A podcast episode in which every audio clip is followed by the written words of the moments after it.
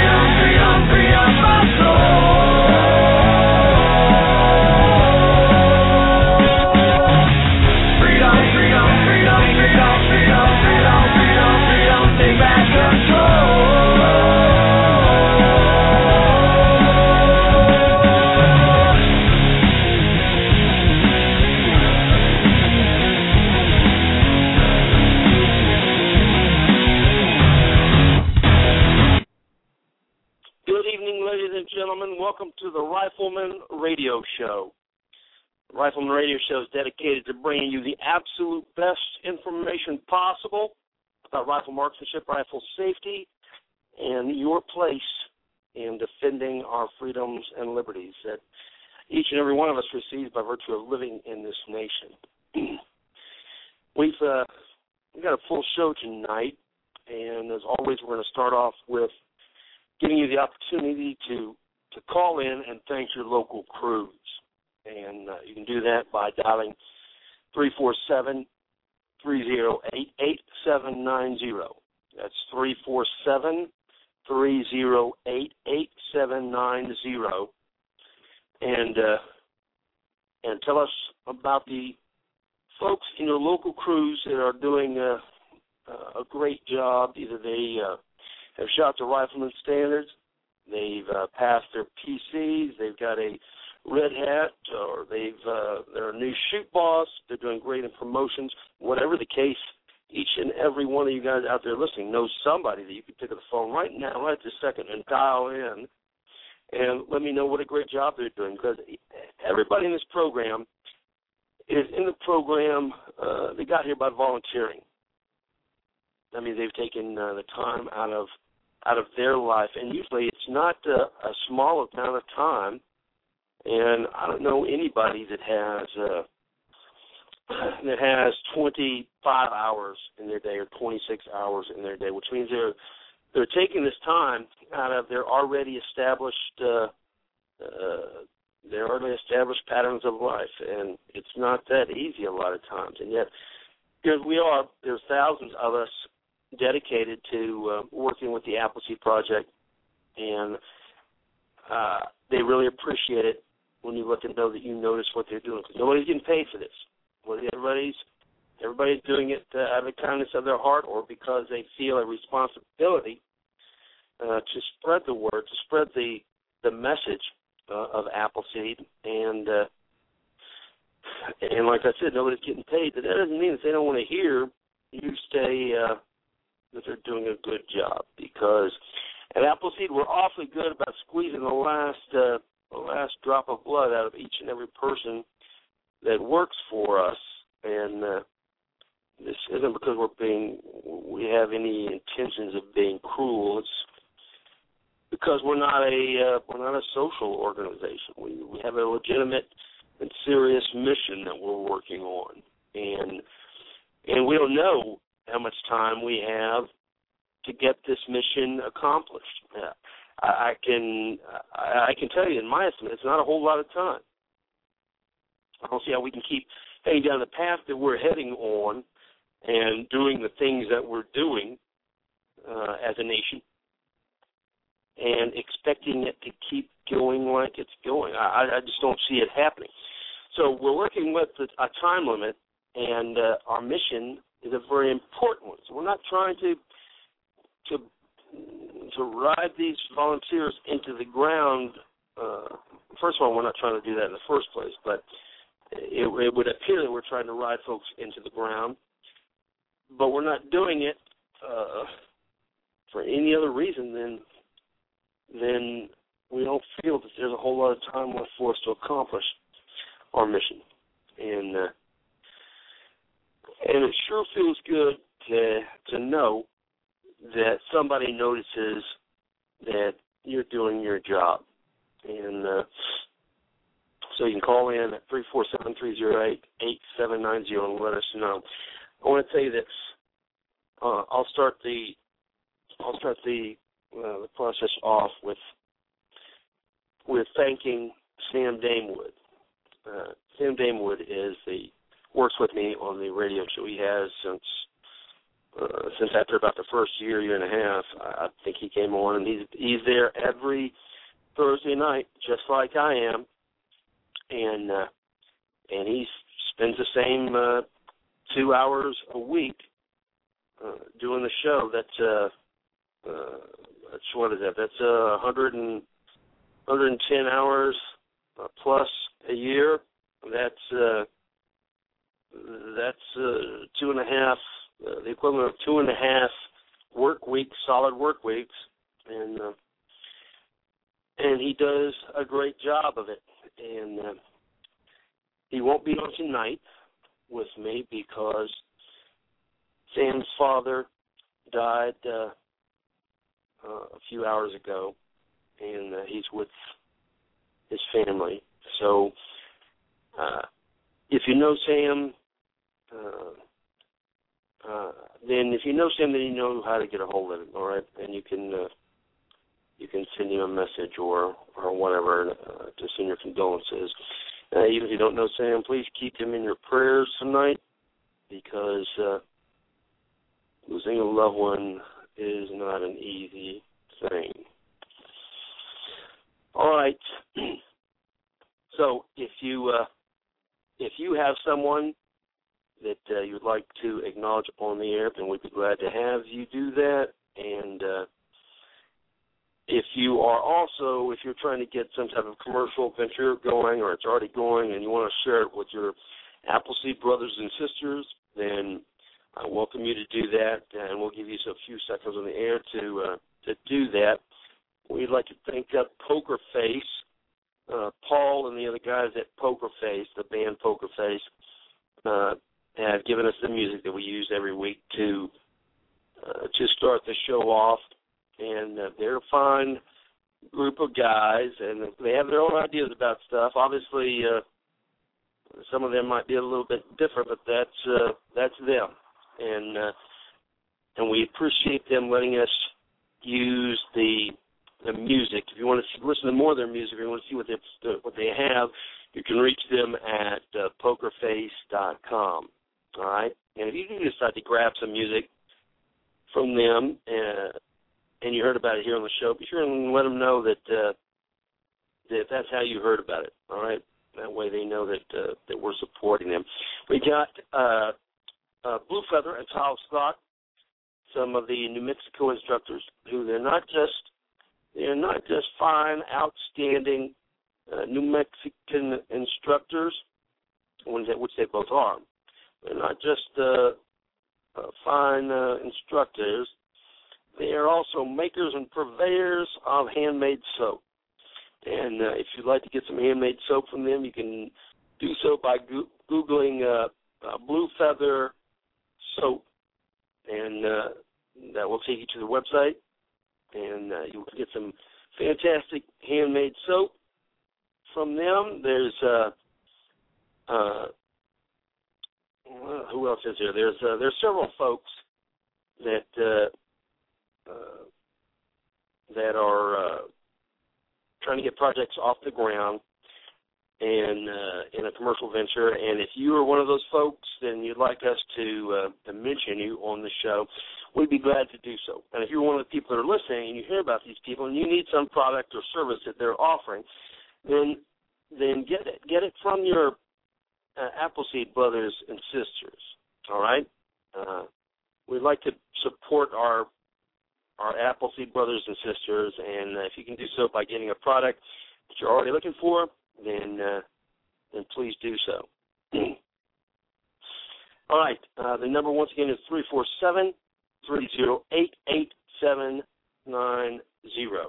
And I want to thank all of you guys that are listening to the show, downloading the show, either listening live or getting it in the archives, because if you look at the popular shows at Blog Talk Radio, you know, there's a list of popular shows. If you look at the category that we fit into, and the reason that we're in politics conservative, because that was really the only category that seemed close to what we do. We don't speak about politics here on the Rifleman Radio Show, other than the politics of 235 years ago. But we're not against it either. I mean, if there's some politician that wants to come on the radio show and speak to the folks here, they're welcome to. We're not endorsing anybody, but that doesn't stop us from letting them get their message out. And you can do the same thing at Appleseed. You can invite politicians to Appleseed. They can even talk there, as long as the folks attending and listening are aware of the fact that it's not an endorsement by them. I have folks come to Appleseed fairly often, and not politicians, but other folks like NRA or Texas State Rifle Association or folks like that to come and speak at Appleseed. And then the way I do it is we'll have the Appleseed, Saturday and Sunday. We'll have the Appleseed. We'll do the we'll shut it off for the day, and then before everybody walks off, I'll say, look, this is the end of the Appleseed project portion of the day. But before you leave, if you'd care to stay and listen to so-and-so from the Texas State Rifle Association, then he'd like to say a few words, all right? And as long as you make sure that you're not doing something that's endorsing whoever it is, then you're good to go, all right? Anyway, the folks, the politics conservative, if you look at the Blog Talk popular shows, you'll see that we're always right up there at the top. And I want to thank you guys for doing that. The listenership has grown pretty large over the year, and we're now getting 3,000 to 5,000 downloads a week, which is not a small number of downloads. So thanks to everybody that listens. All right, we're going to get into the body of the show here in just a second, and you can still call in even during the show. You're welcome to still call in and give your thanks. And once again, the number for that is 347-308-8790. And if you don't see me in the chat, it's because once again, I'm still having difficulties with viewing that, and I have since the very beginning, and I'm constantly working with the BTR folks to get it fixed, and sometimes it's fixed and sometimes it's not. Tonight is one of the knots, all right?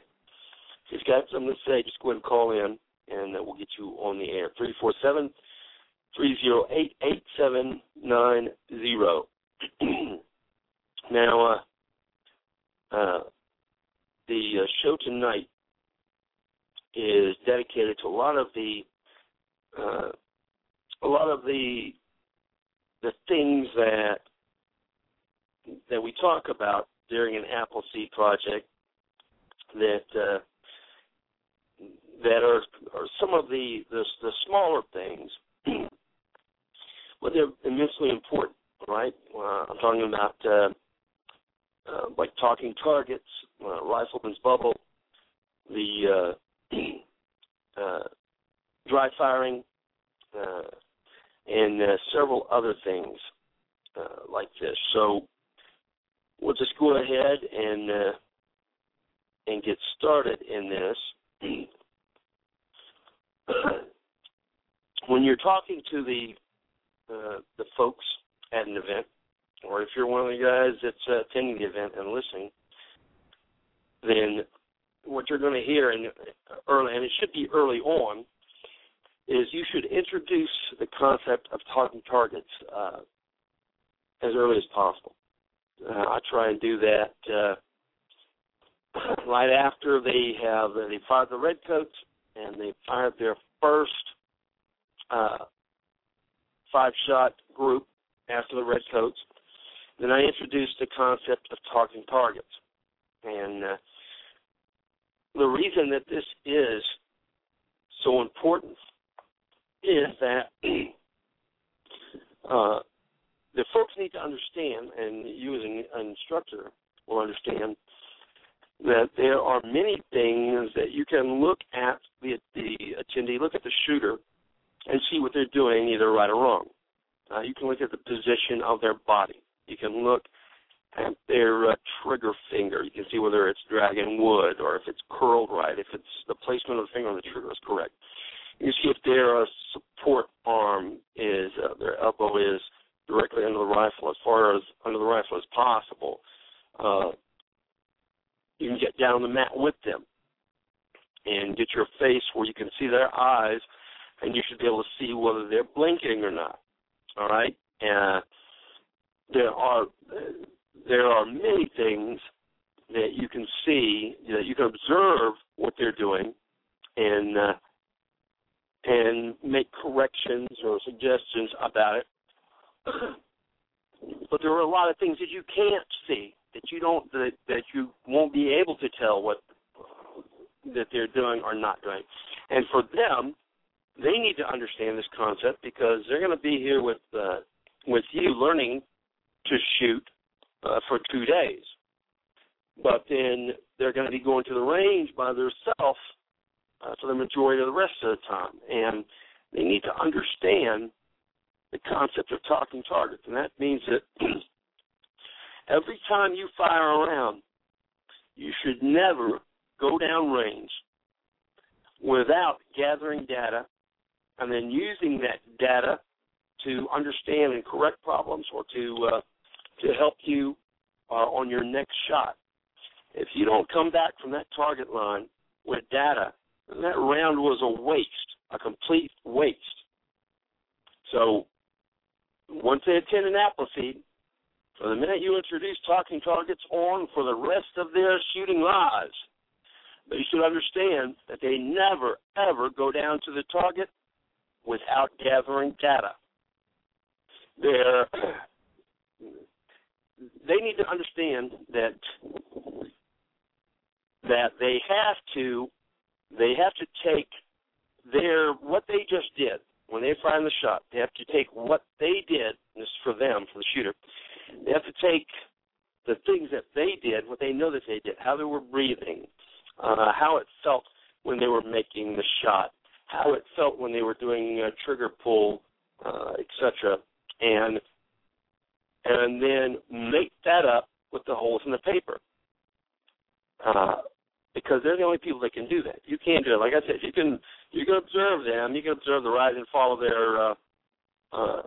their chest to see if they're actually pausing at their respiratory pause or if they're running right through it during the shot. But you can't tell a lot of the things that were in their mind or things that they were doing that you can't see, and they need to be able to match up what they were doing with the effect it had on the target. And now you can also do this with the things that you do see. If you observe them, if you observe the chest continuing to move, while they're in their course of fire, and they're firing through their respiratory pause, then you should be able to go down there with them and look at the target and see what effect that had on the target so that you will know what it looks like, you as the instructor, you will know what it looks like when a person shoots through their respiratory pause. You should be able to look and see what it looks like when they do that. If you're watching a person and they make an adjustment in the middle of their course of fire, if they fire one round, two rounds, and they move their elbow or they adjust the sling or something like that and then fire the next three rounds, then you should go down there with them. Make a conscious decision to go down there with that shooter. But when you get to the target, you can look and see what effect it had on the target, because you're teaching them, but you're also teaching yourself. Every time you go down to the target line, as a shooter or as an instructor, you should never be going down there without coming back with some data. So the shooters, they need to come back with an understanding of what they did and how it affected the impact of the route down range. But you as the instructor need to do the same thing. There's no better way to learn than to observe a shooter, observe what they're doing, and then going down and looking at the target. Because if you're sitting there watching and you go, all right, I'm watching this guy, I'm guaranteeing you he is not making a respiratory pause. He's not making a respiratory pause. He's shooting through his respiratory pause. And then you go down to the target, and you see that, indeed, there is a vertical line, you know, it's just rocking up and down with their breathing, a vertical line of holes in the target because they're shooting through their respiratory cycle. So you're teaching yourself how to spot what effect some of the shooter's actions have on the impact of their rounds downrange. Now, you can also you can watch what happens when the shooter, when their trigger elbow, when if they're firing a series of rounds and you watch it, every time they shoot, that elbow slides a little bit farther out on with recoil every time. And you get down there and you see a diagonal line. If they're a right-handed shooter, you see a diagonal line going from high left to low right. Then you can match up what was going on, what you saw going on, with the effect that it had on the target downrange. This helps you as an instructor to be able to diagnose without watching a shooter to go downrange and look at a target and diagnose and see what they're doing. At first, for everybody, for the instructors and for the attendees, Talking Targets seems a bit nebulous. You know, it seems a bit voodooish because even though you have that really great diagram that Fred sends out on target analysis, it's still a bit confusing because if you look, it has about 20 or so different patterns, you know, with cause and effect. So for you to get down there and look at the targets, there's there's a great many things that can be causing whatever is happening on the targets. So it's helping you to learn. And listen, I'm going to tell you, too, one of the things I tell the new instructors is wherever the students are, that's where you are. If the students are downrange of the target line, that's where you are. That means every instructor, other than the one instructor whose job it is to keep the line safe. Okay, one instructor is going to be given the job, and it's usually the line boss, of staying on the line where the rifles are and making sure that the rifles remain in their safe condition. Other than that, all the rest of the instructors go downrange, and they're all looking at the targets. They're all speaking to the shooters, and they're diagnosing the targets. And I'll tell you another thing, too, is that, especially for the new instructors, is you don't have to be an expert in target analysis, but you do need to use some common sense when you're doing it. When you look at your target and you say, all right, here's what I think that you're doing. If you look at the targets and you see one of the easy ones, like the elbow slipping or the breathing through their respiratory cycle, and you see either a straight up and down line or a slanted high left to low right line or something like that, those are easy ones to diagnose. But there's a lot of times that it's very hard to diagnose what's going on. So you take your best common sense judgment and you tell them, here's what I think is going on. And you tell them what you think they need to do to correct the problem. Then when they get back on the line and they're shooting, you watch them to make sure they're doing what you ask them to do. Then you go downrange on that specific target and see what effect your advice had. And if you were dead on, great. If it didn't change, then you're going to have to try something else. But don't be afraid of making a suggestion. But once you've made a suggestion, make sure that you follow through with watching them to see that they do what you ask them to do, and then by going down and see what that effect your advice had on their group, all right? Because, like I said, you're teaching the shooter to diagnose what effect his actions on the firing line had on the impact of his rounds downrange, but you've got to learn this too. And that means you've got to go downrange every single time the shooters go downrange. You look at their targets. You give them your best common sense diagnosis of it, and then you come back and see how it works. Now, the other thing is whenever you speak to the shooters about talking targets and you explain it to them, one of the things you need to do is tell them that that from that time on, when they get down, when they get through shooting, they go down to look at their targets, that they need to have a story ready to explain their shot group. They need to, they need to have a story, not a story like, I don't know, the wind blew something in my eye or the dog ate my homework. They got to have they have to have an explanation for their shot group. You want them to start immediately diagnosing their shot groups.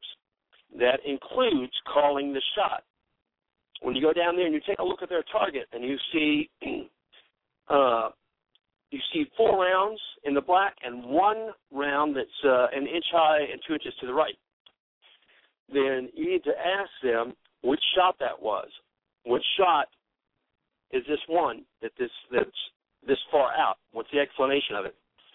And if they can't tell you what the explanation of that shot was, if they can't tell you which shot it was and what happened, then there's a good chance they're not calling their shots or that they're blinking something, because they should. If you have a 1 inch high, 2 inch to the right round, it's that far out of the rest of the group. They should be able to know that one is going to be down there before they ever get down there. All right. So make sure that they are calling their shots, and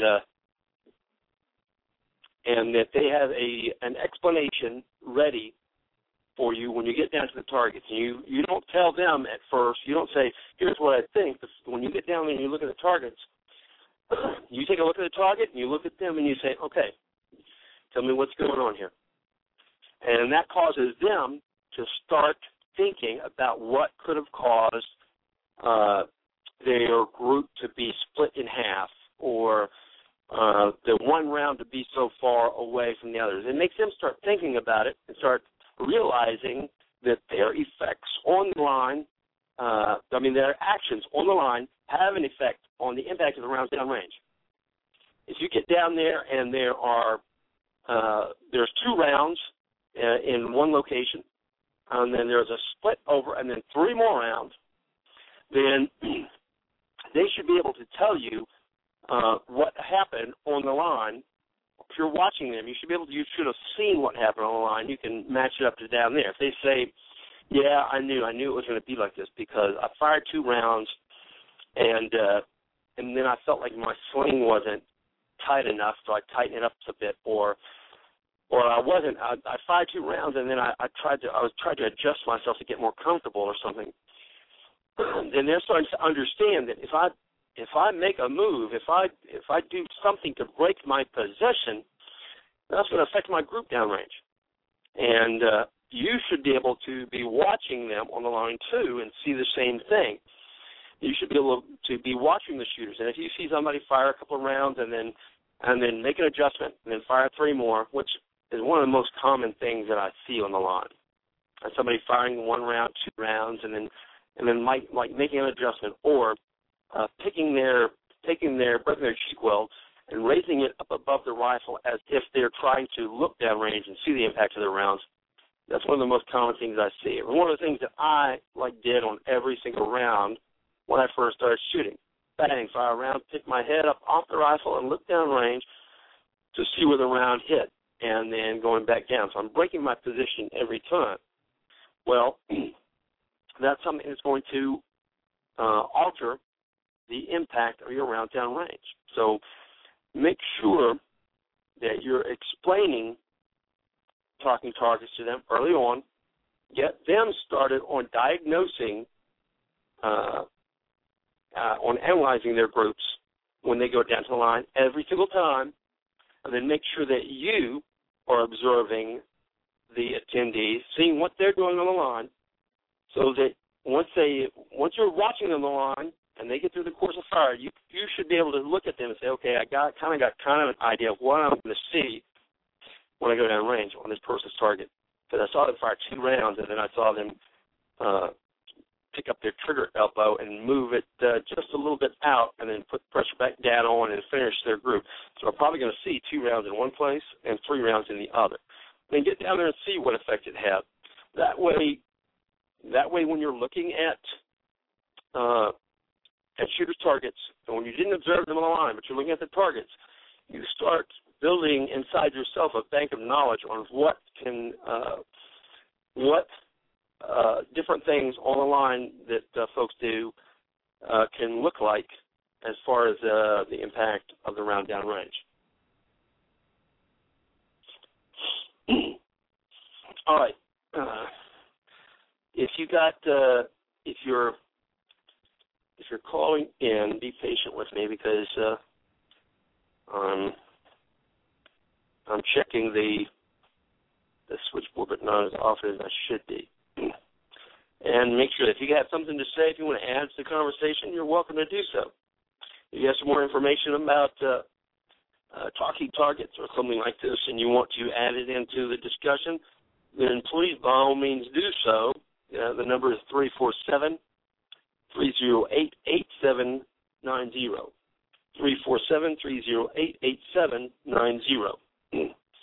All right.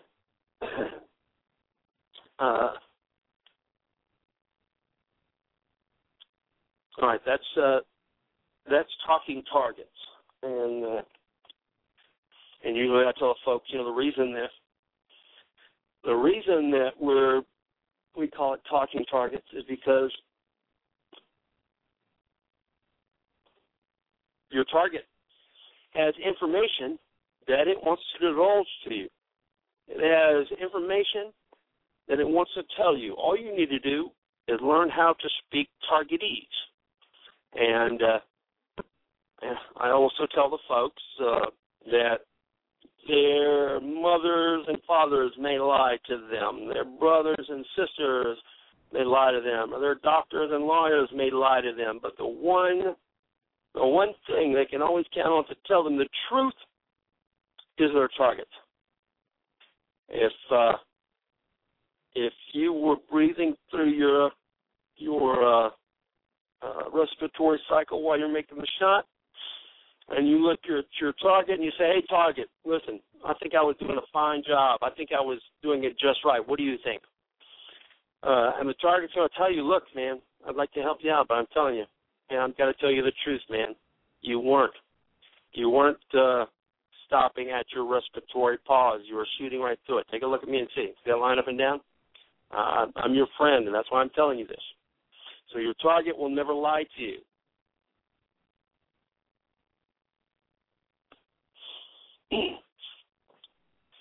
Okay. And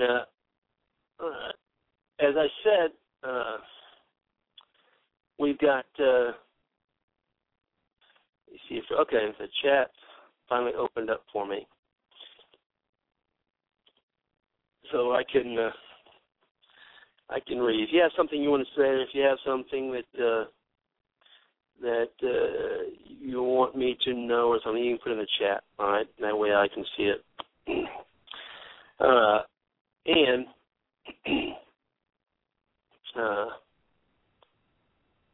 If you have something that you want to add to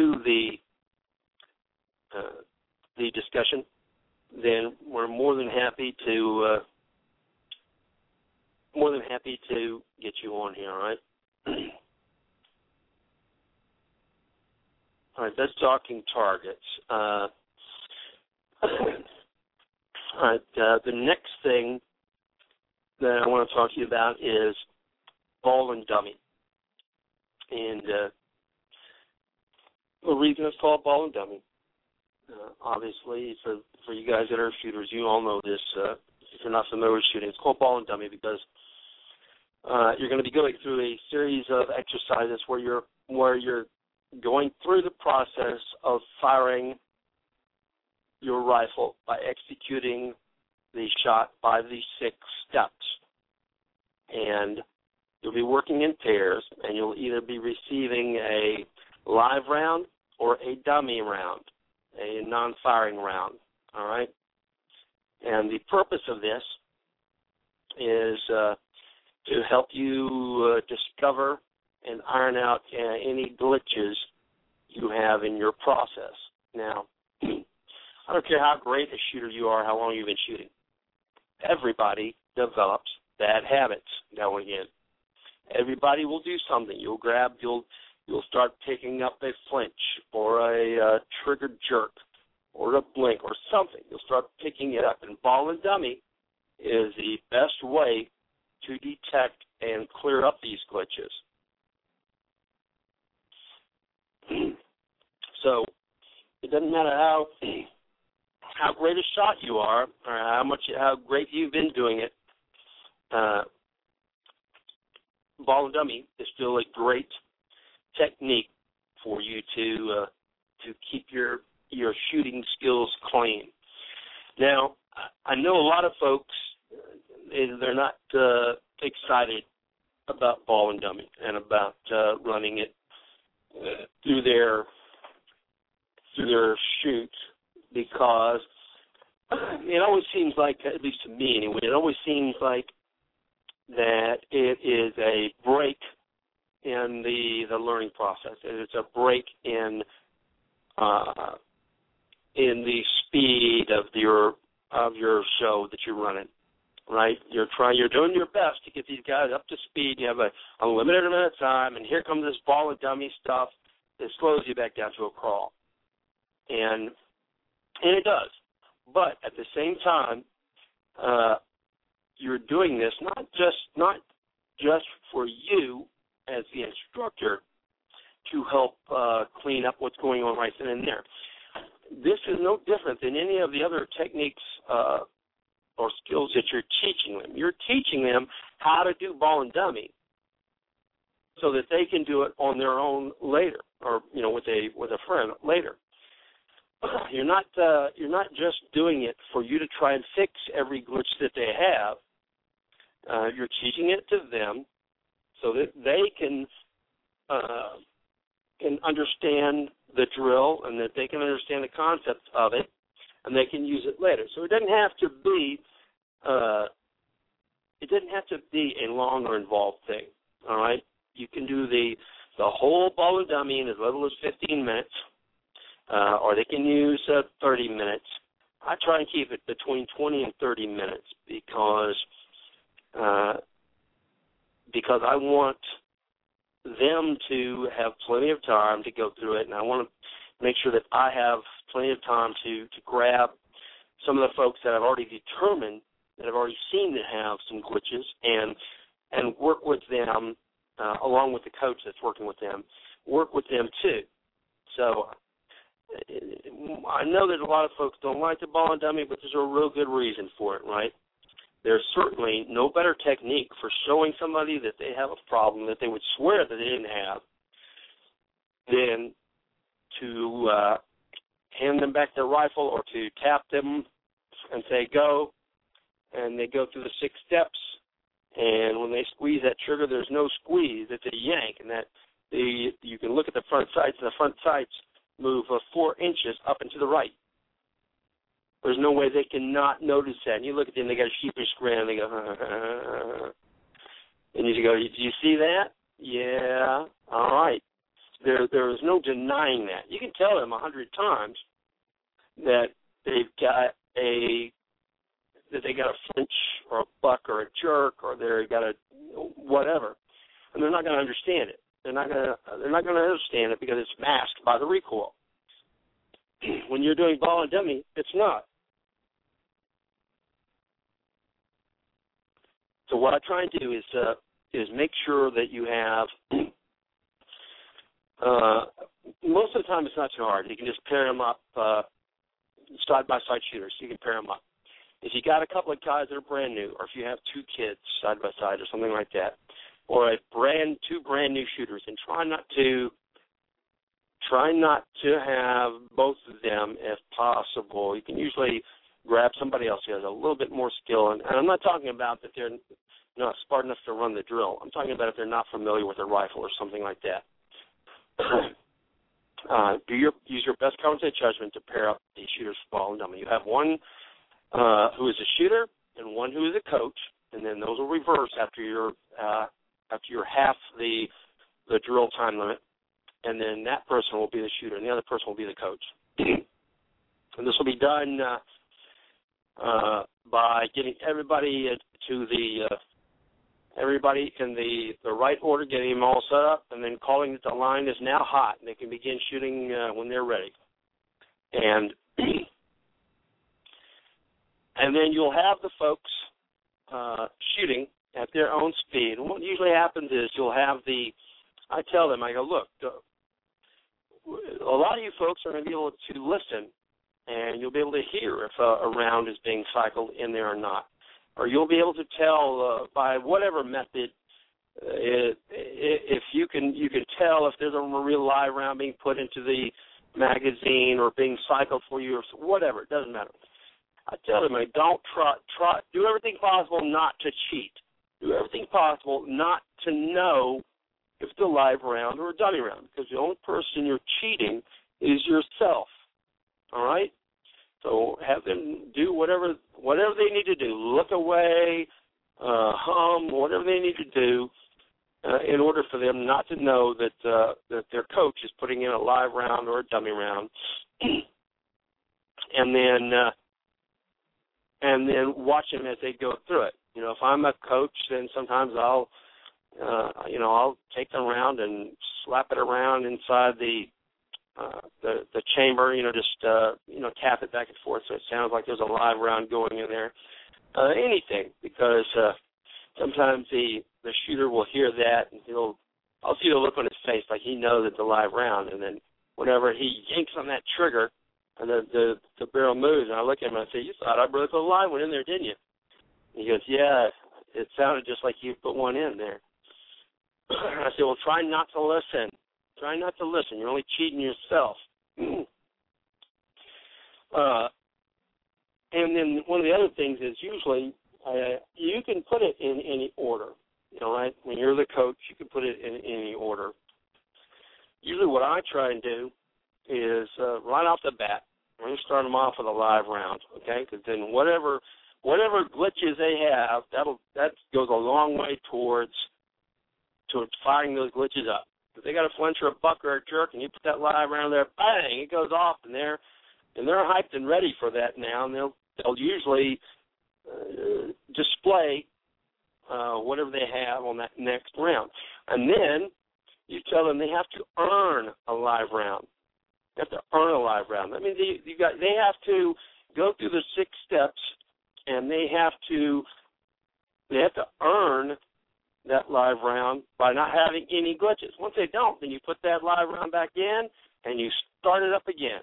You fire up those things again.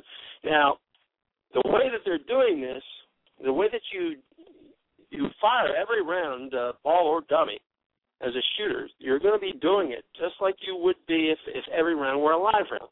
That means even for the dummy rounds, you should still be calling your shot. I have the coaches ask the person, where was that? What was your shot? And the shooter should be able to tell them right then and there. They used to call their shot. Well, if it's a live round or a dummy, whenever the trigger is squeezed and you hear the firing pin go forward or you hear the recoil report, then you as a coach ask them, where was it? Where was your shot? High right, low left. Dead on. That gets them in the habit of calling every shot. Now, maybe they're not. Maybe they're just scamming you and just telling you whatever they want. It doesn't matter because it's making them think about it every single time. It's making them think that they got to have an answer ready every single time they squeeze that trigger. Then they better have an answer ready with where their shot went.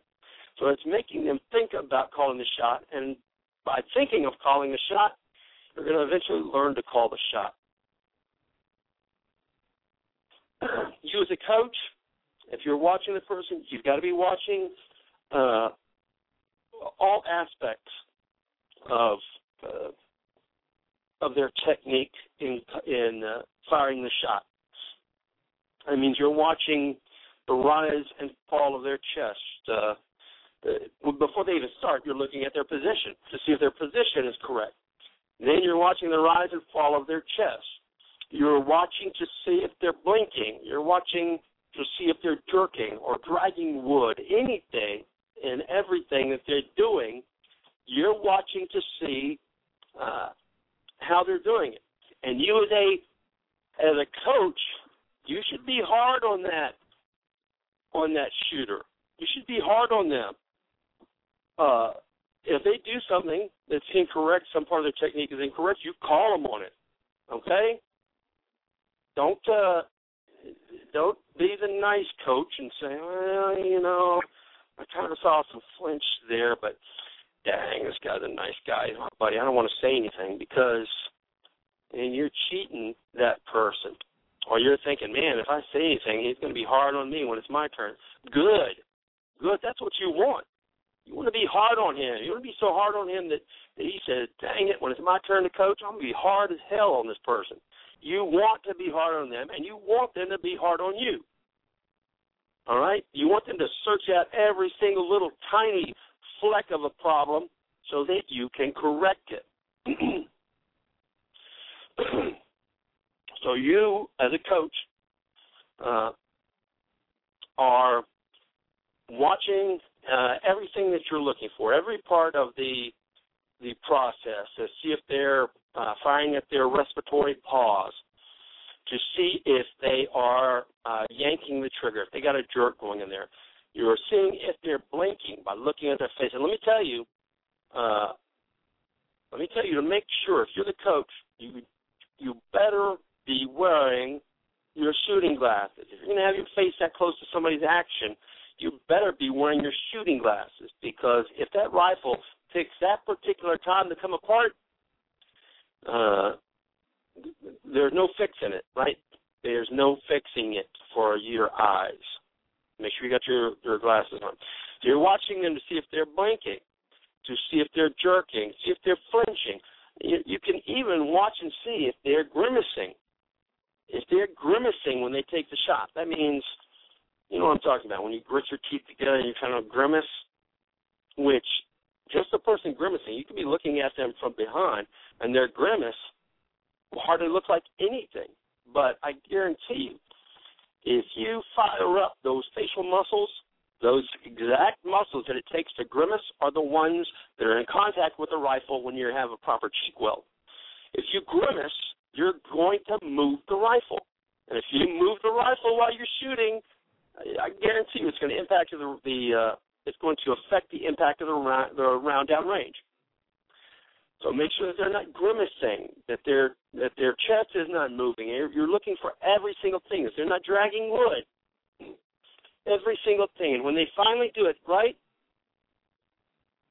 you're going to put a live round in and start them over again.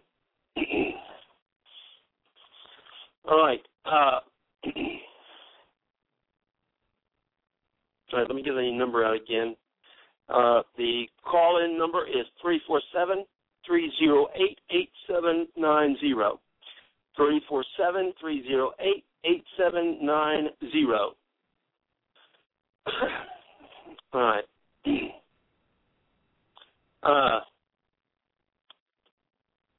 Ball and Dummy. It's an important part of the Appleseed. It's a required part, guys, so there's no getting around it. This is an optional thing. You got to have a ball and dummy at every event, all right? I usually try and do it fairly early on because it's a good way to get folks to understand what they're doing early on and to understand the effect that it has if they yank on the trigger, if they grimace, or if they if they're bucking, which used to be one of my favorites. They used to always do that. My personality lends itself toward bucking. Bucking is when you're anticipating the recoil, and instead of letting the recoil hit you, you're saying, I'm not going to sit here passively and take this recoil. I'm going after it. I'm pushing into the recoil. So that's what I did. And you buck into your rifle. You're going to be shooting low, right? So you're moving your body forward to buck. Your elbows stay in place. That means you're depressing the barrel, the muzzle. whenever your body moves forward. So your rounds are going to be going low. And so that's one of the things you can look at when you're doing talking targets. Why are these guys rounds? Why do I see some of them going low? Take a look at him. See if he's bucking. See if he's pushing forward at the moment of firing. All right. Like I said, we've got our call-in number is 347-308-8790. The reason I have the call-in number, the call-in line, is so you guys can call in and add to the conversation, right? I don't want this to be I don't want you guys to be passive listeners. I want you to be active listeners. All right, so you can call in and be part of the show. 347-308-8790. All right. One of the next things I want to talk about is prep time. We give the shooters prep time before each course of firing, before each stage of firing. You know, we'll tell them, all right, your preparation period has begun. And one of the things I tell instructors and the attendees also, I tell the instructors that the minute that we tell folks that they have prep time, that means that each of the instructors, you should be down the line. You pick out somebody, you get down the line with them, and you help them prep. All right? You help them get ready for the next course of fire. One of the things I hate to see, one of my pet peeves, is seeing instructors anywhere but on the line. You know, if they're sitting back in a group talking or having a smoke or whatever, at any time really, other than if we're on a break, because when the shooters are in prep, I'm with them on the line with the shooters assisting in the prep. If you're a shooter, one of my other pet peeves, if you're a shooter, is you wasting your prep time, all right? The whole reason you've got the prep time is because we want you to prep. We want you to prep yourself for the next course of fire. And shooters don't understand the value of prep time. They should be using the prep time. Well, first off, whenever you're the line boss, every time you get through with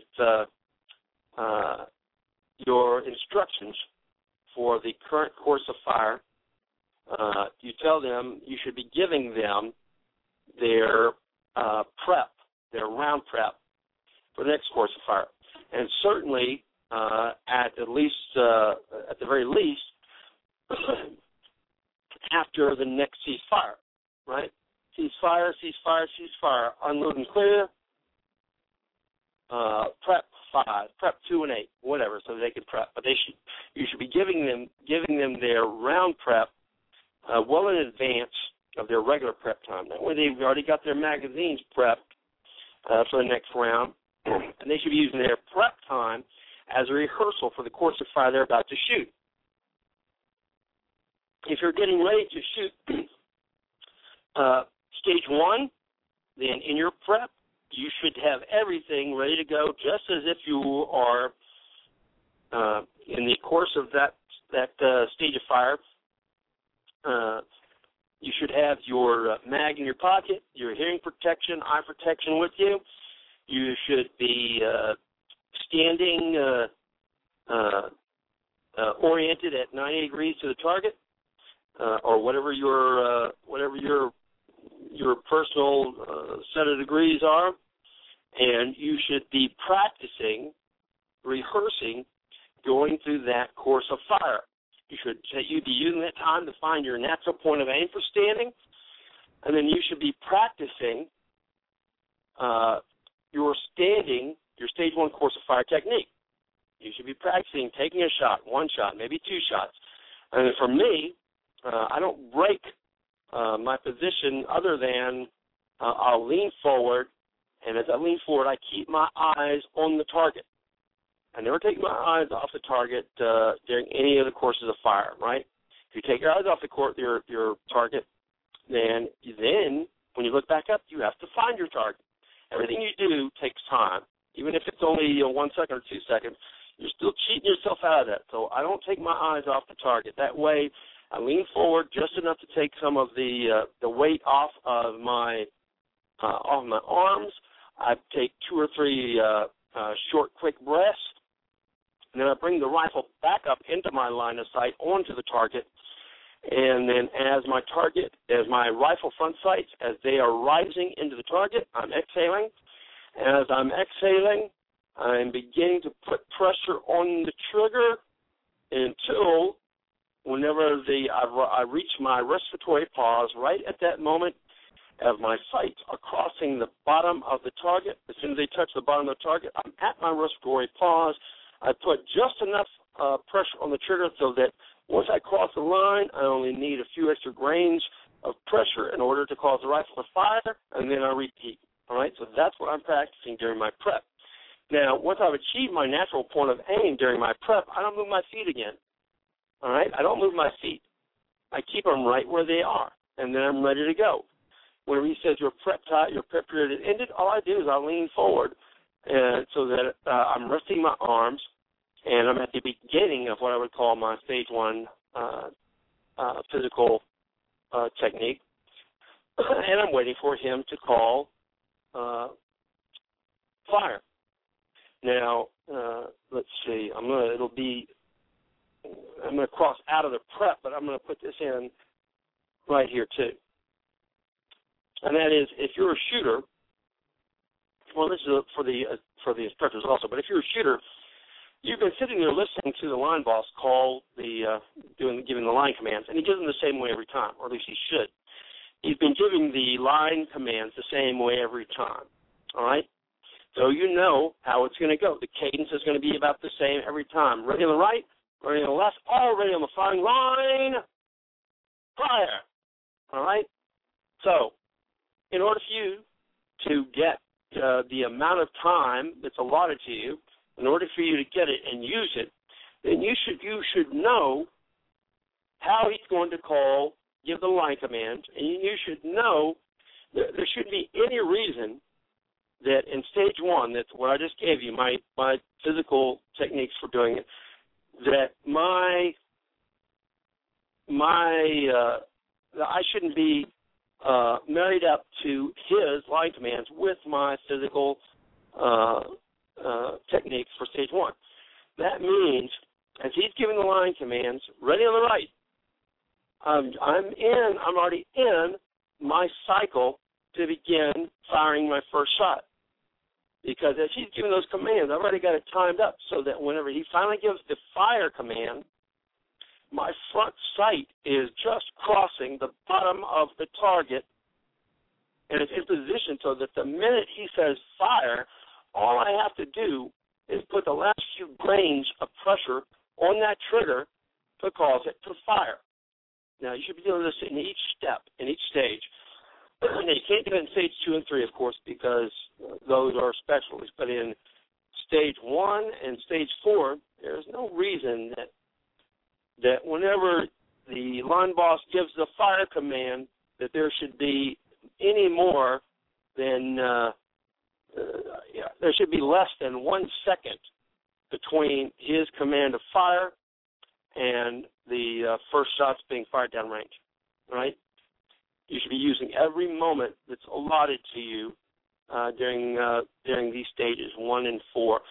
2 and 3 are different because you'll have to you have a transition in them, so you can't transition before he says it, and you can't fire until you've reached your shooting position, all right? But in 1 and 4, there should be no reason that the first round going down range, that all the rifles shouldn't be firing within 1 second of the fire command, right? Now we get to use every second of time. All right. That's in stage 1. In all of the stages, you should be going through in stage 2, the same thing. In stage 2, you should be rehearsing, and this includes standing there with your rifle in preparation for transition. and giving the fire command in your head, going down into your seated position. As soon as you hit the seated position, the safety off, because guess what? You don't take the safety off, and the rifle's not going to fire. You're going to keep sitting there squeezing it harder and harder, and in your mind saying, what the heck? I'm not firing. What the heck? I'm at safety. All right? While you're doing that, it was like tick, tick, tick, tick, tick, tick. Okay? And anytime that the shooters are put in a position where they're under time constraints, there's always going to be that pressure on them, and with pressure comes the ability to make mistakes. So make sure that you've explained the process to them and that they are in fact rehearsing it. Okay. So you're going to go from standing to seated. You're going to take the safety off. You're going to put the magazine in. Then you're going to work the action. That's another thing that people forget to do. They forget to work the action. And guess what? You can squeeze that trigger, and it's going to actually cause the hammer to hit the firing pin, but there's no round in there. That means you've got to break your position again, work the action, and start again. So you're going to go from standing to seated, pop the safety off, put the mag in, work the action, then you're going to get a quick, natural point of aim. Make sure that your natural point of aim is correct. You're going to begin firing. You're going to fire 2 rounds. Don't try and get a 3rd round out of that 2-round magazine, because once again, you fire that. You squeeze the trigger on the 3rd round, you get a click, and you go, what happened? Malfunction, what happened? What happened? And then you go, oh, magazine change. Tick, tick, tick, tick. Make sure the shooters only, if they know, they're only going to get 2 rounds out of a 2-round mag. They drop that mag, they pick up the other mag, insert it, and chamber a round. Okay? So these are the things that you're practicing when you're in your prep. If you practice it, then even under the time constraint during the actual course of fire, you're going to be more familiar with what you're getting ready to do, and you're less likely to have problems if you've practiced it, if you've rehearsed it, right? If you've rehearsed it and you just got through doing it, then you're going to be much more likely to be able to go through the course of fire correctly than if you were just sitting there twiddling your thumbs during the prep and then begin your course of fire, all right? So the prep time is used. Everybody needs to use their prep time. Like I said, for me, it's a pet peeve of mine to see folks laying down. They got their head down, or they're just sitting there blankly staring into space.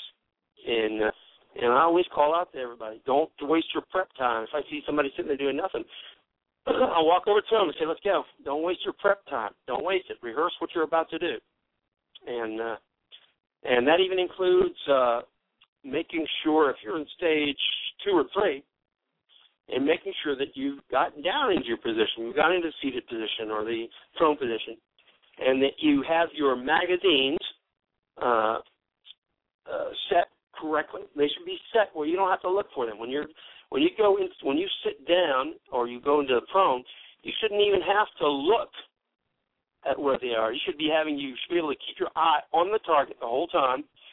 You should be able to know that just by moving your hand a couple of degrees to the right or left, however you're situated, and putting your hand down, you're going to grab the magazine. It's going to be placed into your hands with the ammunition oriented in the right way. The mag's going to be oriented the right way, that you can pick it up, pop it into the rifle, and work the action without looking at it, right? And this isn't gaming. I know a lot of people say, that sounds like it's gaming. That sounds like gaming. It's not gaming, all right? If you're a rifleman, this is what you do wherever you are for whatever reason you're using a rifle, all right? If I'm hog hunting, and I want to shoot 10 hogs with my 5-round magazine. And I don't want to have to look for the magazine. If I take my eyes off that group of hogs, and they scatter, or they go behind a bush, or whatever, when I bring my eyes back up, I'm not going to know where they are. I want to keep my eyes on the target the whole time. No matter what I'm doing, I want to be able to grab the magazine if it's in my magazine pouch, or if it's in my pocket, or if it's situated on the ground. I've already situated them there on the ground. If I'm in a hunting blind and I've got a little ledge there, I orient them the right way on the ledge, so I'll know how to grab them. It's not gaming. It's part of being a rifleman, all right? It's learning how to use your rifle and your equipment to the utmost advantage to you and for whatever you're doing, right? I don't want to take my eyes off the target. I just want to grab the magazine and put it in. If I'm looking at that hog and I need to put another magazine in, I take my eyes off that hog and he goes behind the bush. I bring my eyes back up. What bush did he go behind? I don't know.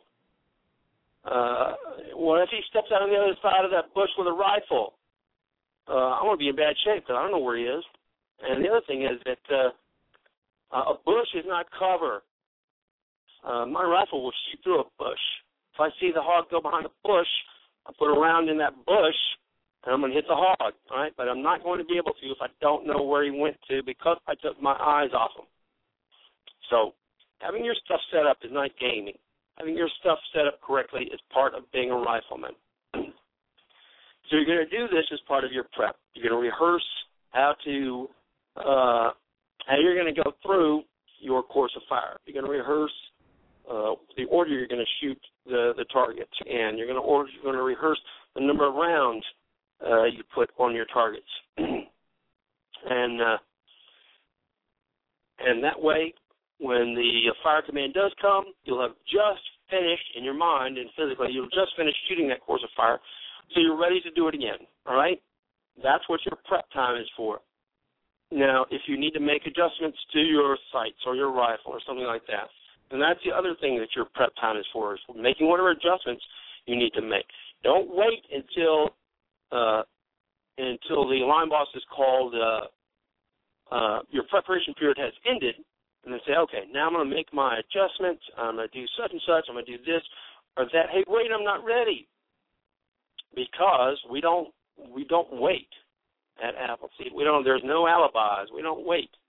The only thing that we would stop for or wait on is if there was a safety issue. And the safety issue, there are very few of them. If you're giving the commands, you're about to give the command to fire, and somebody's barrel falls off. Okay, that's a safety issue. A safety issue is not, hey, I'm not ready, or I need to put another round in my rifle or something like that. All right, they'll have to catch up. So make sure that the shooters know what their preparation period is for, and make sure that you, as an instructor, are ensuring that they are making use of their preparation time, that they're making, that they're doing everything that they're supposed to be doing in their prep time. All right, I'm just now checking the switchboard. Let me bring the caller on. Area code 712 249. You're on the air. Yeah. How you doing tonight? Okay. Who's this? This is Mark. Hey, yeah, Mark. How's it going? Good. What do you got for us? Nothing. Just listening in. Just listening in there. Yeah. Well, where are you at? Are you part of the program? Are you an instructor? No. I just listen in every Thursday night. Yep, for a long time. Yep. Okay, and where are you at? What part of the country? I'm in Wyoming. Wyoming? Yep. What part of Wyoming? Casper. Ah, that's a nice place. You know, when I was a kid, I spent a lot of time in Wyoming in a place called Jackson's Hole. And that's the right word. Yeah. It was a gorgeous, part of the state. And back then, it was just a little tiny town. Now it's pretty big and yeah, pretty commercial. All the big money. Big money took it over. Yep. Yep. So I remember back then, it was a great place. I always wish that I would have grown up there as a boy, because we would spend our days, I think I was 10 or 11 years old, but we'd spend our days going from completely one side of Jackson's Hole to the other, and we'd be away from going after gophers with our slingshots to heading into town to be ready for the Wild West shootout that they had there in the evenings, and the guy that we stayed with was an outfitter there. I think his name was Charlie Peters, and he had a river rafting and hunting operation.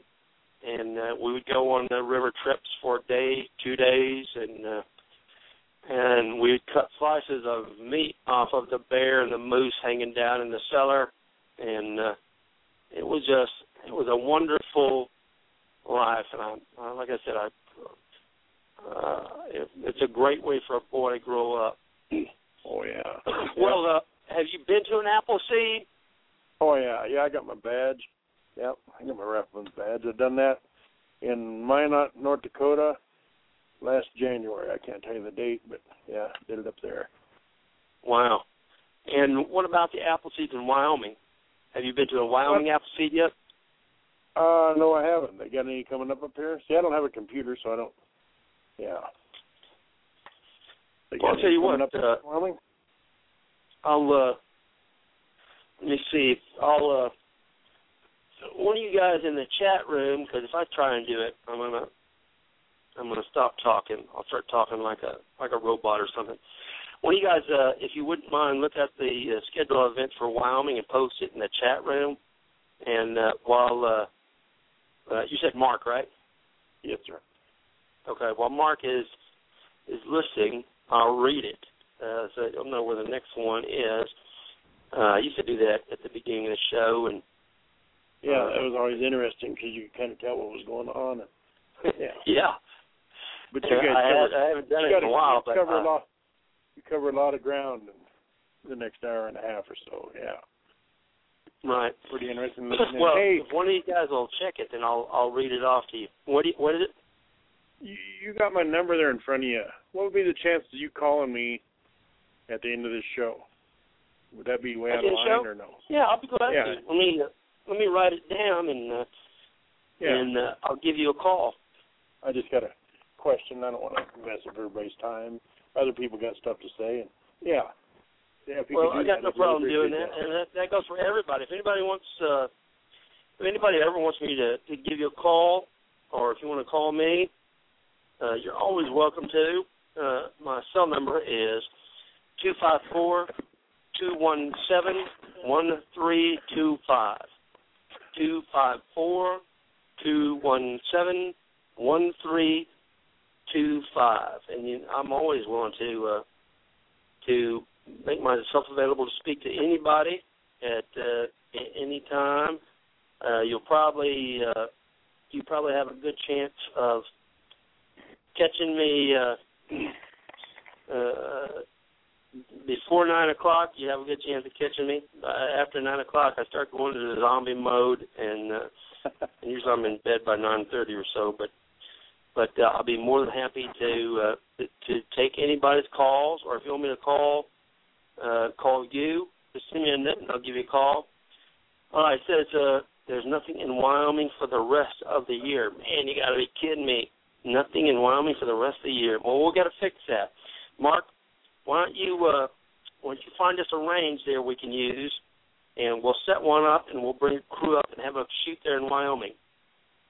Yeah, no, I'll talk to you more about that when I give you the call. That'll work, yeah. Yeah, I'm going to waste your time, but thank you. Appreciate that. Well, it's never a waste of time. whenever I talk to you on the phone, we'll try and figure out a range we can use. We can get a hold of there, and we'll bring a crew in. I don't remember who the Wyoming state coordinator is. I believe it used to be I'm horrible at remembering names a lot of times. Anyway, I'll give you a call and we'll talk to you about that. If you want to give a shout out to anybody, or if you want to say thanks to the North Dakota crew, you're welcome to do that. Or if you got anything else you want to put out, go ahead. No, I think that kid's name that did that up there was Jonathan. I can't think of what his helper's name was. But those guys did an excellent job, and they had a hell of a good indoor range. There's no way we could do it outside up there. It was an indoor range? Oh, yeah. Well, that's pretty awesome, good then, because awesome that means you guys can do it in the dead of winter. Oh, yeah. Awesome indoor range them guys had. Unbelievable. How many spaces were there, do you remember? Oh, just guessing, thinking probably 16 or maybe 20. That's pretty good. We got an indoor range in El Paso, and it's at the law enforcement center there.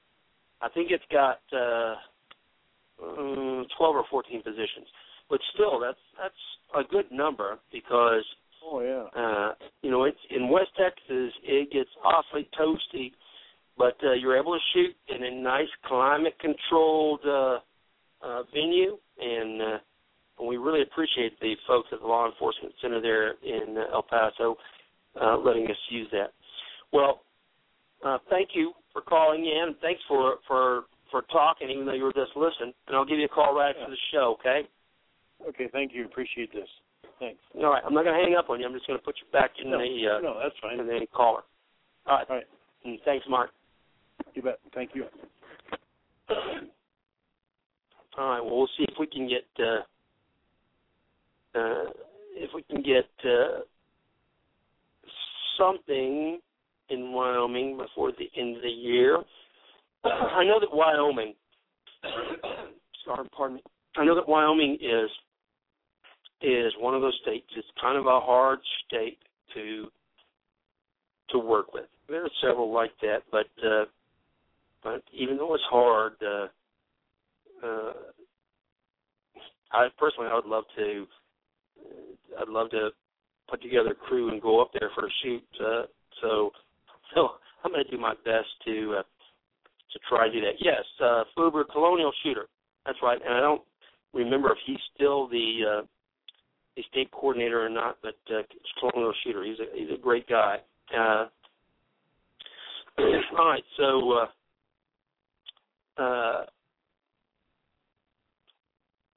prep time. I think we kind of covered that. As a shooter, you want to make full use of your prep time to make sure you've got everything ready, that you're rehearsing the particular course of fire that you're in, particular stage of fire that you're in. If you're in stage one, you're going to rehearse, you're going to get yourself into position, find your natural point of aim, and you're not going to keep your feet from being happy feet. You're going to keep them locked down in position. You have your mag in your pocket, your hearing and eye protection on, you'll be ready to go. You'll rehearse how you're going to shoot the stage, and then you're going to wait for the line boss to get into his line commands. And you're going to be prepared. You're going to have your respiratory cycle, your firing cycle, matched up to the line commands so that whenever he gives the fire command, your front sight is just crossed into the black of the silhouette, and you're ready to take the shot. The instructors are going to be watching the shooters, making sure that they are using their prep time for whatever they need to use it for. If it's a rifle adjustment, fine, a sling adjustment, a sighting adjustment, whatever they need, just make sure that they are not dozing off or just sitting there doing nothing, all right? And if they are, and if you remind them what the prep time is for and they don't use it, then you have no control over that. But it is your duty and make sure that they are that you've informed them what their prep time is for and for them to be using it. All right. Now I want to talk to you about dry firing.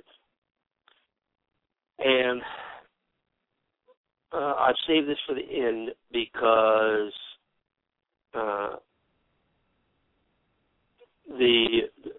dry firing is one of the most important things that you're going to do as a shooter. The difference between shooting to rifleman standards and shooting in the 180 range can be eliminated by dry firing. Now, the way that, from my perspective, from my experience,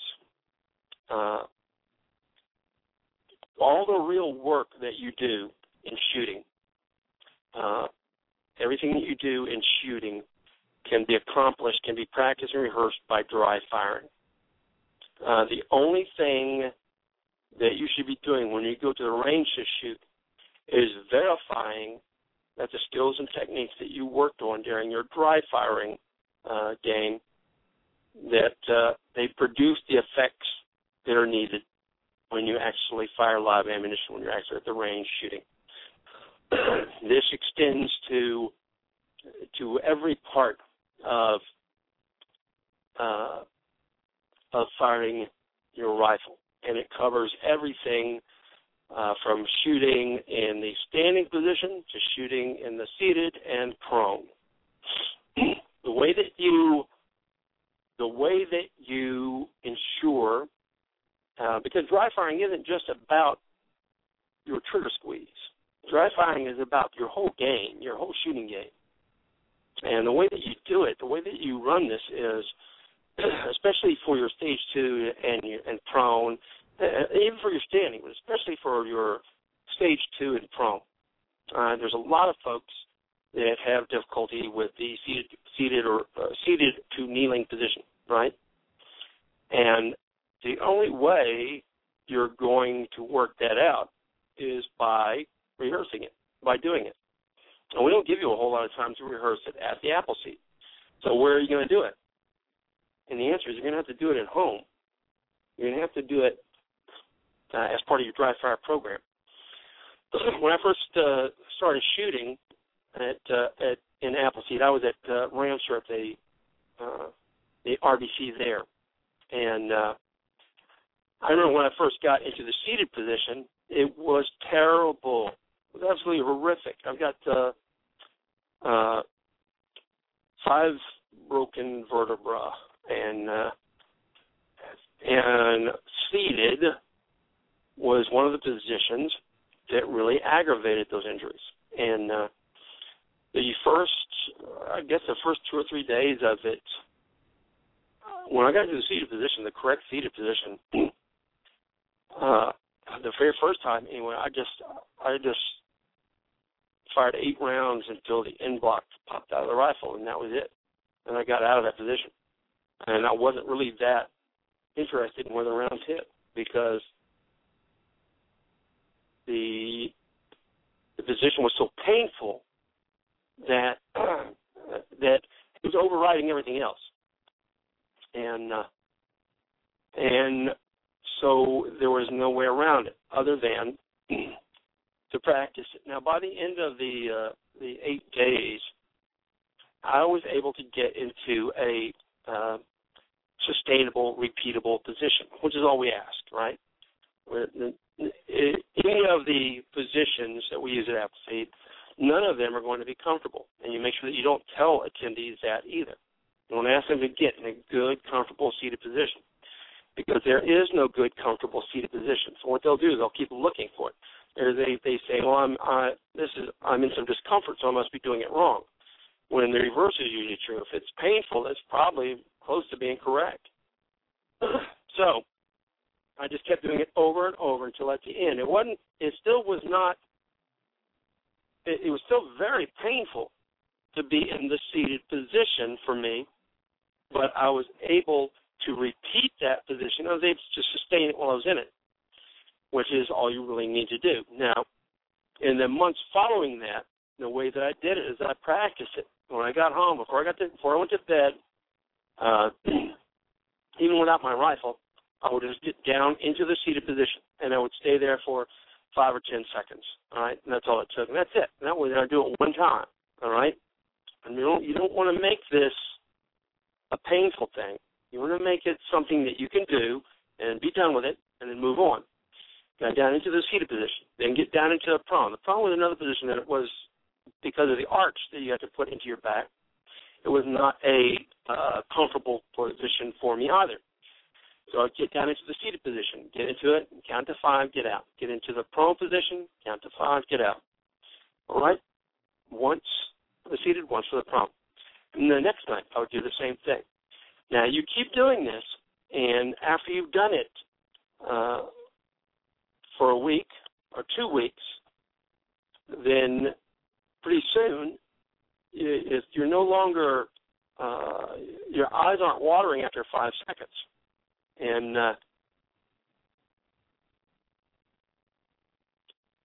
you keep doing it until you can sustain it. And then even after that, even after you're able to sustain it, then you keep doing it so that you can refine it.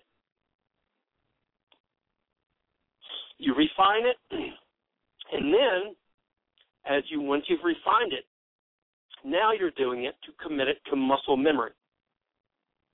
That means that when you get down into the seated position with your rifle, you don't have to say, is this right, or am I in the right position? Because when you get down into that position, everything is going to line up according to your muscle memory. I know when I get down to the seated position, I know where I should, my body knows. I don't know. My body knows where I should feel the pressure from my elbows, where I should have my thumb. I know that in the seated, when I get down to that position, I know that my thumb touches my face at the right above the corner of the lip. I know that that's where it goes. When I get in position, I know where my thumb goes, for my cheek well. I know where my elbows touch. I know where I feel the pressure from my one leg on top of the other. I know how it feels where my butt touches the ground. I know how it feels to lift up and do a position shift, a natural point of aim position shift.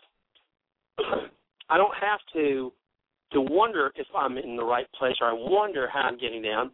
I know how to get down. I know how it feels when I'm in position. I also know how to get down without thinking about it. I know how to get down as far as my orientation in relation to the target. Whenever I'm looking at the target, I know how much I need to move to my strong side in order to be in the right position when my butt hits the ground, right? I know this from muscle memory, and I don't have to think about it. I look at the target. I automatically take a shift forward with my left foot and begin my my move down into the seated. And if you keep doing it, you can get strong enough. Your muscles can get strong enough so that you can do it without putting a hand down to steady it. You can just sit down into that position. And I also know that because I'm going to be in a seated position and because I've got a belly full of guts, I know that is going to be pushed upward into my diaphragm. That means I'm going to have a smaller diaphragm. That means I'm going to be able to take in less air in my breathing cycle when I'm in a seated position. So what I do is when I'm in my prep, and when I'm working on this, when I'm in my prep, before I'm doing my seated, I know that I'm doing what I call full breathing or over breathing. That means I'm breathing. I take 4, 5, 6, 7 breaths in a style that is right below hyperventilation, right? I'm telling you that right below the point where you start feeling the twirlies at the corner of your eyes, I'm staying right below that. But what I'm doing is I'm taking in extra oxygen. I'm pushing extra oxygen into my blood so that my blood is oxygenated enough so that whenever I sit down and I don't have the ability to take full breaths, that I have that extra oxygen already diffused into my blood. So I'm over-breathing in what I would call my prep time when you're doing your practices, your dry fire practices. I'm over-breathing, so I'm pushing oxygen into my blood. So when I hit the ground and my all of my guts are pushed high up and I can't take a full breath, that I have extra oxygen to allow me to get through the 65 seconds in that course without struggling to find the air. This is all part of dry firing, okay? Dry firing isn't just a rifle, right? Because the rifle doesn't shoot itself. The person using it is going to manipulate the rifle. So the person using it has to be good on all fronts, not just the rifle, but all the physical aspects of it, of knowing how to get into position and how to hit that position correctly, how to know how to be in that position without having to shift back and forth and fumbling back and forth, trying to find the right position for you to begin your course of fire, to begin shooting, all right? Then, once I've done that, and now I'm using my rifle too, then I'll pick something like on the wall. And usually, if I'm in the prone position, it would be like a wall plug or something like that, because it's close to the same position. Or if not, I can stick a little tab on the wall anywhere, the paper target pasters. I can put those on the wall anywhere. So I get down into my position. I bring the rifle onto the target, and I squeeze the trigger until the trigger breaks, and then I repeat. All right? Now, you have to make a solemn promise, a solemn swear that you are being extra safe when you're doing this. I think some of the folks that are firearms instructors even make you sign some kind of a waiver or something where you swear that you'll not even have ammunition in the room when you're dry firing. All right, and I don't know if that's overkill or not, because popping off a round inside your house or your apartment or something like that can definitely be very, very nasty and bad news for you. All right. So this is something not to be taken lightly. Don't do your dry firing in a cavalier fashion, all right?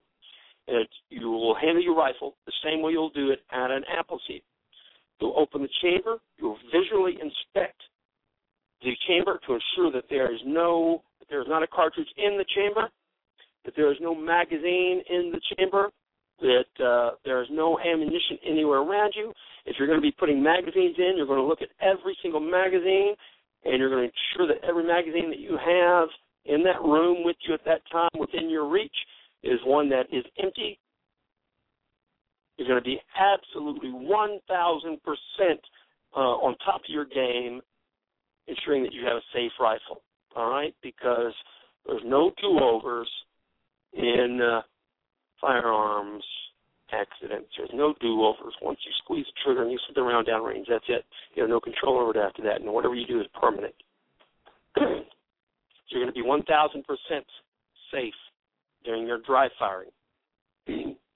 Don't ever just grab a rifle or whatever you're using. Don't ever grab it and decide you're going to dry fire just by grabbing it and squeezing the trigger because you remember yesterday you took the mag out, and you cleared the rifle and put it down, right? Because that's no different than clearing a line at Appleseed, than letting everybody go down and get into the prep with their rifles, and then stopping right there and going downrange, right? Would you do that? No, you wouldn't. You don't know what they did. You don't know if one of them put a magazine in and shimmer around. You don't know that. So every time you get ready to do a dry fire, you make sure that the rifle is cleared and safe. Okay, so you're going to get down into your position. Your muscle memory is going to tell you that your position is correct. Your muscle memory and your body memory, your subconscious is going to tell you that you've oriented yourself to the target correctly before you got into position. You're going to determine your natural point of aim, and if you're off, you're going to shift it onto the target. Once you've shifted it onto the target and verified that it is your natural point of aim, you're going to execute the shot by the 6 steps. And then you're going to squeeze the trigger until the trigger breaks. You're going to observe any movement in the sight, so anywhere of your rifle or anything else, and you're going to call the shot. And I'm telling you, every round that you fire in this fashion is worth 10 rounds of actual live ammunition. Every dry fire round you use is worth 10 rounds of live ammunition. And I'm also going to tell you that every 100 rounds you dry fire between one apple seed and the next, if you're going in 30 days, every 100 rounds you dry fire is going to raise your score by 2 to 3 points. Every 100 rounds you dry fire is going to raise your HT score by 2 to 3 points. Guaranteed. You know what that means, right? That means if you do 1,000 dry fires, you've raised your HT score by 30 points. 1,000 dry fires done correctly is going to raise your AQT score by 30 points. I guarantee this, all right? Dry firing is the difference between being a marksman or a cook and being a rifleman. It's absolutely important, and I use it. I use it not just on my rifle firing, but I carry a pistol every single day. It's in a holster on my hip, and in the course of the day, I'll take time out during the day to take the pistol. Now, if I'm at the range, I'll leave it loaded and I'll actually fire. If I'm not, I'll pop the mag out. I'll work the action on the pistol. I'll open it up, eject the round, look into the chamber, ensure that the chamber does not have a round in there, close it back up, put it back in the holster, and then I'll begin my draws. And I'll do it over and over because that's the only way for you to learn how to commit some action to muscle memory. And the only way you're going to do something correctly under stress, and the stress can either be the stress that occurs during a timed event like stage 2 and stage 3 or stage 1 or any of the stages in Appleseed, all the way to the stress of some dangerous situation. The only way that you're going to react or perform a physical action the way it's supposed to be performed is by muscle memory. And the only way you're going to get muscle memory is by doing it over and over and over again, right? The dry firing techniques also extend to doing magazine changes. The way to get to perform a clean magazine change is to practice the magazine change over and over. That means that you'll need to, for me, I will sit in my chair and watching TV. I'll sit there without looking down at the rifle. I'll sit there. Now, I have to do this now when I'm by myself because I kind of wore my wife out on it. Because for me, I can watch the television, and I don't even hear the magazine, the sounds, the mechanical sounds it makes. But if she's in the room with me, she just looks at me and she gives me the look of, really, really, you're going to do this during the show? So I do it when I'm alone, but I will sit there and I'll have 2 magazines, and they'll be the only 2 I have with me in the room. I've ensured that both of them are cleared magazines, they're empty, and that the rifle is empty. and I won't even be dry firing. I'll just be sitting there with the rifle held in about the same position as I'll be in when I'm doing a magazine change. And I'll put the one magazine in, lock it into place. Then I'll reach up and I'll take it out, set it down, pick up the other magazine, put it in. And I'll just keep doing it over and over and over. That way, whenever you're, and I do this with all the different rifles and pistols that I have. That way, when you have to do it under the stress of time constraints or under the stress, any type of stress that you see, it is committed to your muscle memory. Your body knows what it's going to do, and you don't have to think about it. And the less thinking you have to do in stressful situations, the better. And it seems that you're thinking, well, a mag change, how difficult is that? You put one in, you take the other one out. Well, you're right, but there's all kinds of things that can go wrong. And I'm also teaching myself to touch the magazine. Whatever magazine I'm using, I'm teaching myself to touch it. When I touch it in my hand, I know how it's oriented. I know just by the touch of it, I know which way it's oriented, which is very important. Because I don't know very many magazines that will actually lock into place the wrong way. But regardless of whether it'll lock into place or not, you're going to have to take it back out and reverse it in order to get the round in the chamber.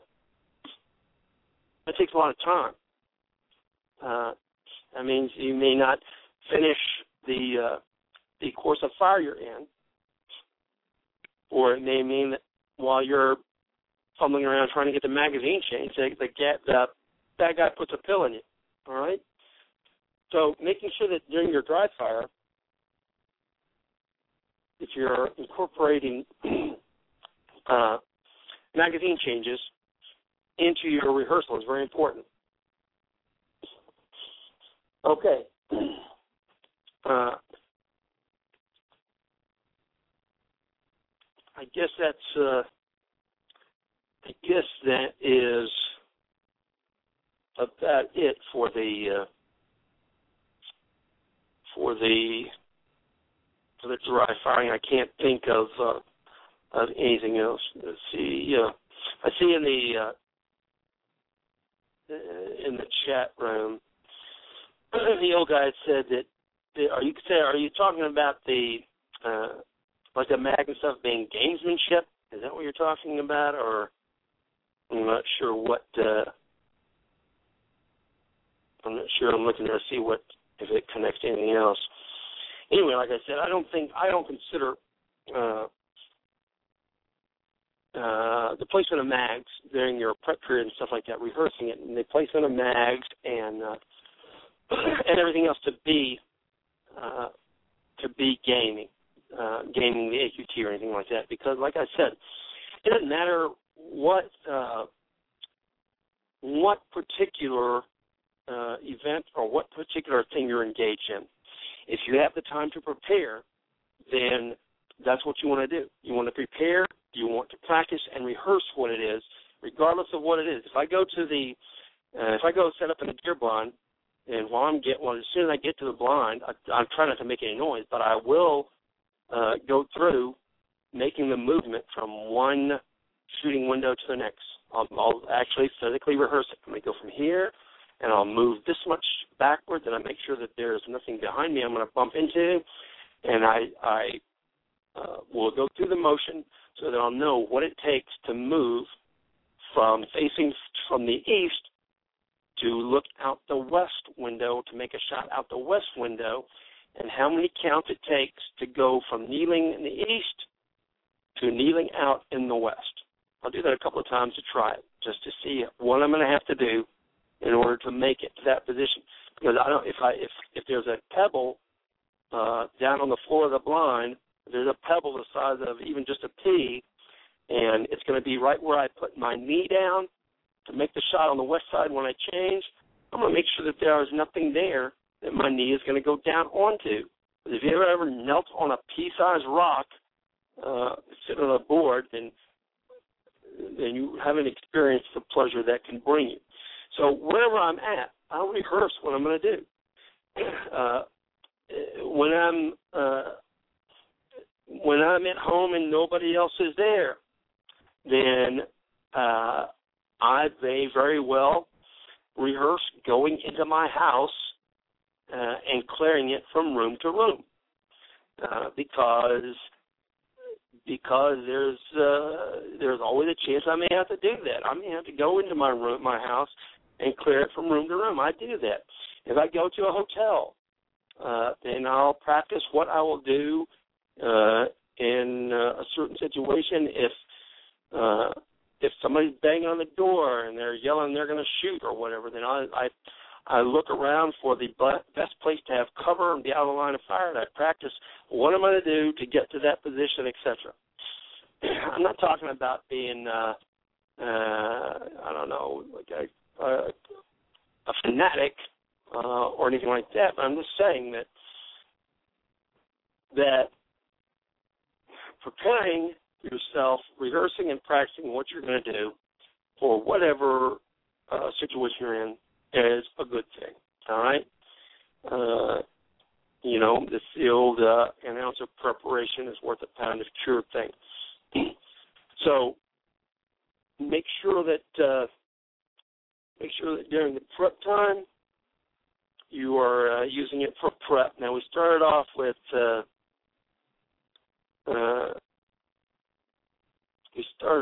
talking targets. We went over that to make sure that making sure that the instructors and the attendees both understand the reason that you're going to go down to the target, and that from that day on that they should never go downrange to the target without coming back with the data from the target and then applying that data to the next shot. All right? So you as an instructor should be watching what they're doing on the line and then comparing that to the impact of their rounds downrange. You'll look at see what their body's doing, their position, their breathing, whatever. Look at all of that. You go downrange, look at the target, and see what effect that whatever they're doing had on the impact of their rounds downrange. And then making sure that they understand that they're going to have to be doing the same thing. Every time they take a shot, they need to, every time they go down range, they're going to need to apply what they did, how it felt when they made the shot, to what happened, to the effect that it had on the round down range. The ball and dummy. We talked about how important that is and how to, like I said, you can put it anywhere you want in your show. You know, I try and put it at the beginning because I'm not just using it to try and discern and correct the problems that they're having, although it's a great place to try and figure that out. You got folks that are bucking and jerking and flinching and everything else. Better to figure it out as soon as possible and get them to see it and to work on fixing it now than to wait until they've kept those improper techniques and use them all the way till Sunday.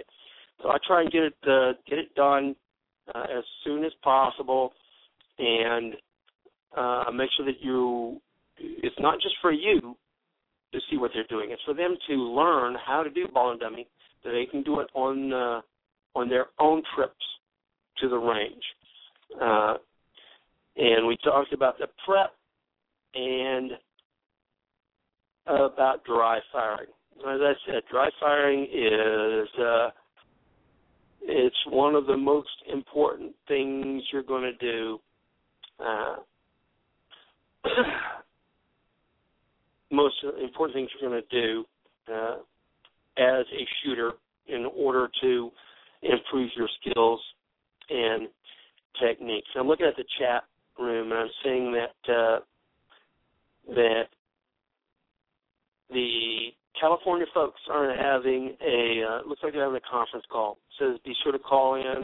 It starts in 5 minutes. Apparently at 9:87. Apparently at 7:00 California time, you guys are having a conference call. So whatever you need to do, check the California board, etc., to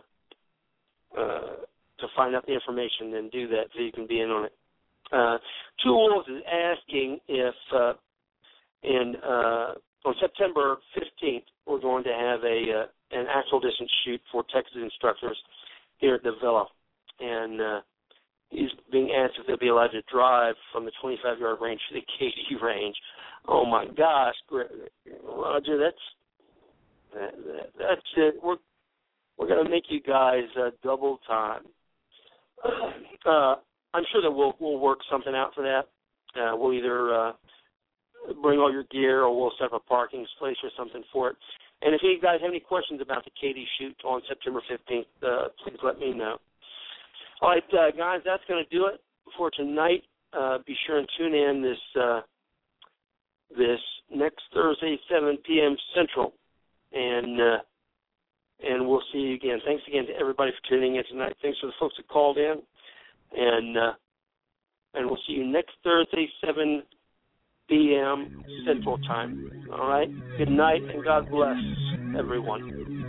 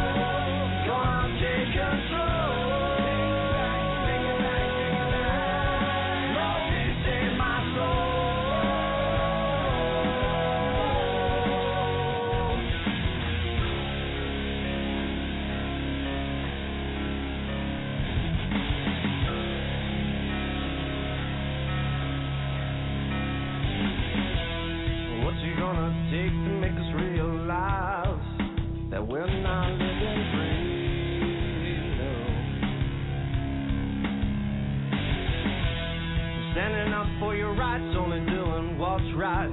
They'll not